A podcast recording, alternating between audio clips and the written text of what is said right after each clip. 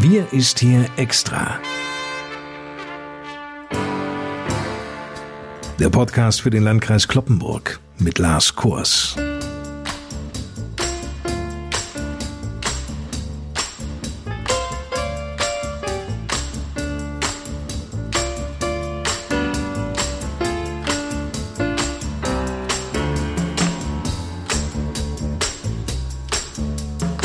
Moin und willkommen zu unserem wöchentlichen Corona-Update für den Landkreis Kloppenburg. Die Corona-Infektionszahlen steigen und steigen und steigen. Gesundheitsminister Spahn sagte vor der Presse, es sei nicht mehr wie vor einer Woche fünf nach zwölf, sondern bereits halb eins. Angesichts dieser stark steigenden Infektionszahlen hat die niedersächsische Landesregierung die Corona-Regeln deutlich verschärft.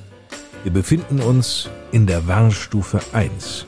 Mehr dazu wird uns gleich Landrat Johann Wimberg erzählen können, den ich wie gewohnt im Kloppenburger Kreishaus begrüße. Moin, Herr Wimberg. Moin, Herr Kors. Was bedeutet denn für uns hier im Landkreis Kloppenburg Warnstufe 1? Alle Landkreise und kreisfreien Städte in Niedersachsen befinden sich aktuell in der Warnstufe 1. In dieser Warnstufe gibt es viele neue Regelungen.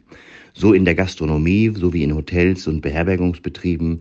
Da gilt jetzt im Innenbereich die 2G-Regel und im Außenbereich die 3G-Regel. Bei allen körpernahen Dienstleistungen, also auch beim Friseur, gilt ebenfalls 2G.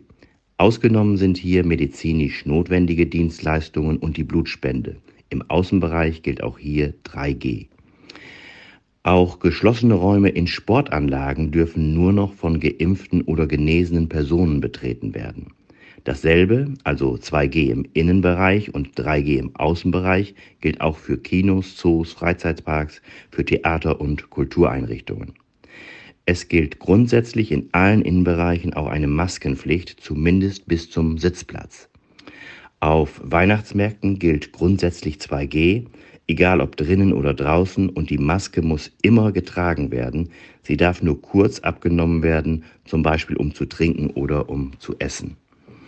Die 2G-Regel und die 3D-Regelungen gelten nicht für Kinder und Jugendliche unter 18 Jahre.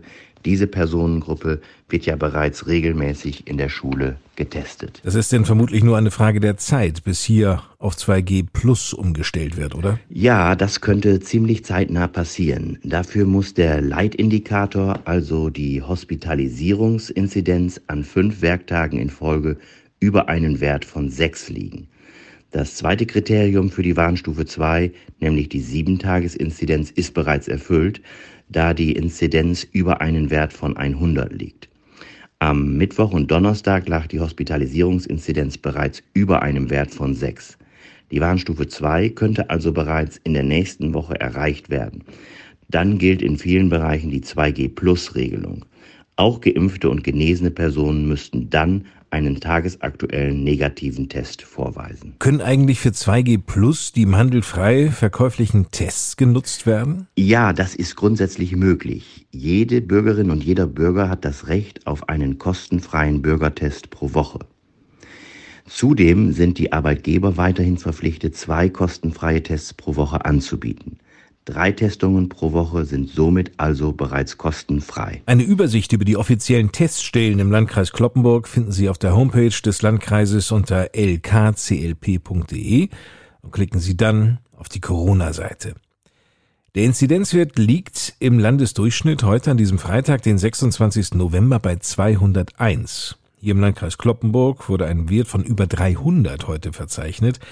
Herr Wimberg, wie bewerten Sie denn rückblickend diese Woche? Ja, Herr Kors, leider ist auch die aktuelle Lage bei uns im Landkreis Kloppenburg weiterhin sehr angespannt und schwierig. Fast jeden Tag werden unserem Gesundheitsamt über 100 neue Corona-Fälle gemeldet. Unsere Inzidenz lag in den vergangenen Tagen immer über einen Wert von 300. Es ist gut möglich, dass die Inzidenz bei einer jetzt folgenden Verschärfung der Testpflicht noch höher wird und die Arbeitsbelastung dadurch noch weiter steigt. Wir sind jetzt bei der Abarbeitung der Fälle schon an die Grenzen des Möglichen gestoßen. Und in dieser Woche haben wir auch Verstärkung bekommen, indem wir Amtshilfe bei der Bundeswehr angefordert haben. Und 15 Soldaten aus einer Einheit aus Delmenhorst sind uns zugewiesen worden. Das ist eine Hilfe auf jeden Fall, dafür sind wir dankbar. Aber die Situation ist schon sehr schwierig und kritisch. Welche Arbeiten übernehmen denn die Soldaten? Sie werden neue Corona-Fälle erfassen, Quarantäneanrufe und Kontaktermittlungen durchführen, im Bürgertelefon Fragen beantworten oder auch Bürgerinnen und Bürger aus der Quarantäne entlassen. Wir sind sehr dankbar, dass die Entsendung der Bundeswehrsoldatinnen und Soldaten so zügig geklappt hat, denn das ist eine große Unterstützung in einer sehr schwierigen Zeit, wo wir an die Grenze unserer personellen Möglichkeiten gestoßen sind. Und das ist wirklich für alle Beteiligten eine sehr große Belastung. Deshalb ist der Einsatz der Soldatinnen und Soldaten der Bundeswehr bei uns so wichtig. Hausärzte schlagen Alarm, weil sie den Andrang nicht mehr bewältigen können und fordern die Reaktivierung der Impfzentren. Sie, Herr Wimberg, Sie erklärten in der letzten Podcast-Ausgabe, warum dieses am bisherigen Ort an der Thülsfelder Talsperre nicht mehr möglich sei. Denken Sie denn nun über einen alternativen Ort für ein zentrales Impfzentrum nach? Nein, das Land Niedersachsen hat ja mit der Schließung der Impfzentren zu Ende September erklärt, dass es keine zentralen Impfzentren mehr geben soll. Und äh, die Gründe dafür habe ich ja auch in der letzten Folge schon erklärt, denn es war geplant, dass die Impfungen nach der Schließung der Impfzentren vor allem von den Haus- und Betriebsärzten durchgeführt werden. Die Ärzteverbände hatten ja ausdrücklich die Schließung der Impfzentren gefordert, damit sie das Regelgeschäft der Impfungen übernehmen können.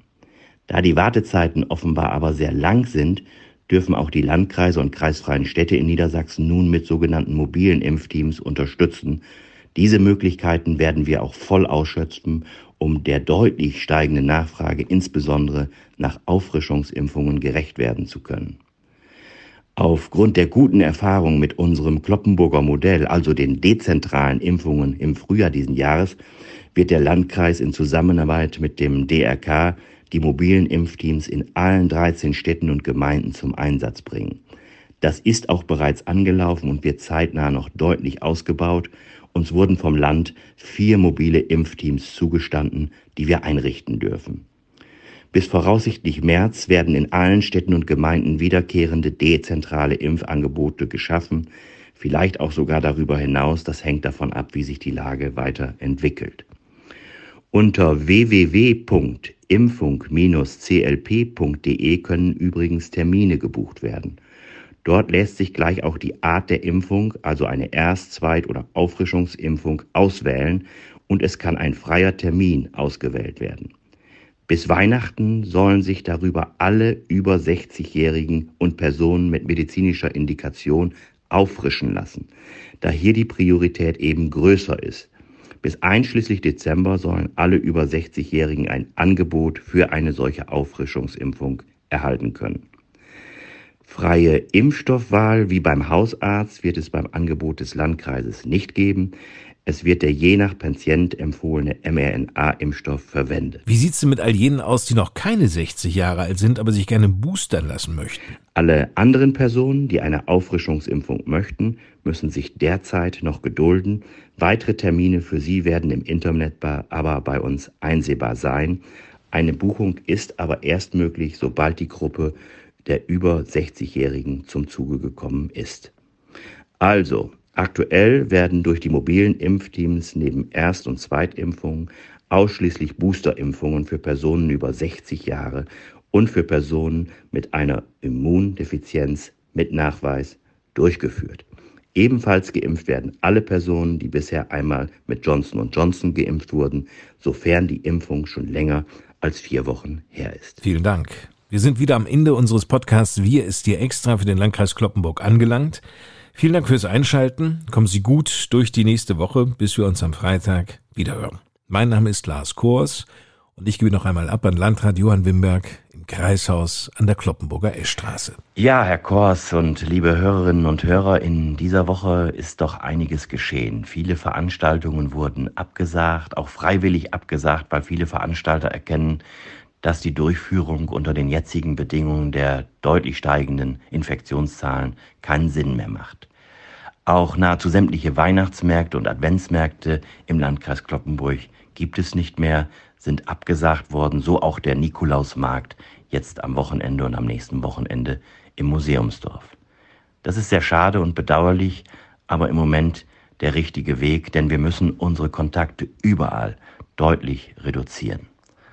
Jetzt bleibt abzuwarten, ob die getroffenen Maßnahmen des Landes Niedersachsen in der Corona-Verordnung oder unsere Maßnahmen, die wir jetzt zum Wochenende mit einer eigenen Allgemeinverfügung auf den Weg gebracht haben und mit denen wir die Corona-Maßnahmen des Landes nochmal an verschiedenen Stellen verschärft haben, ob diese Maßnahmen insgesamt ausreichen werden, um die laufende, deutlich laufende vierte Welle brechen zu können. Aber es wird möglicherweise, und das ist meine große Sorge, auch noch eine fünfte und sechste Welle geben, wenn wir die Impfquote nicht deutlich erhöhen werden. Und die soll ja nach den Aussagen des RKI bei den Erwachsenen bei über 90 Prozent liegen. Davon sind wir bei uns und überall in Deutschland noch sehr weit entfernt.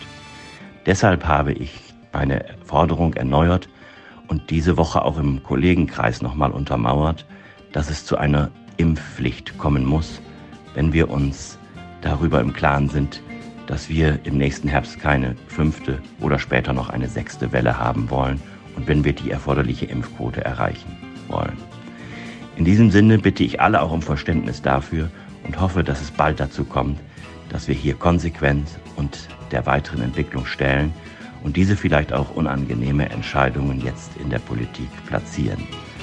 Die Landräte hier bei uns im Nordwesten in Weser-Ems haben sich in dieser Woche vollends hinter diese Forderung gestellt und es wird der Kreis immer größer in der Politik, auch über Parteigrenzen hinweg, mit dieser Forderung nun endlich auch Konsequenzen zu ziehen aus der bisherigen Entwicklung. In diesem Sinne wünsche ich Ihnen alles Gute. Minimieren Sie Ihre Kontakte so gut es geht.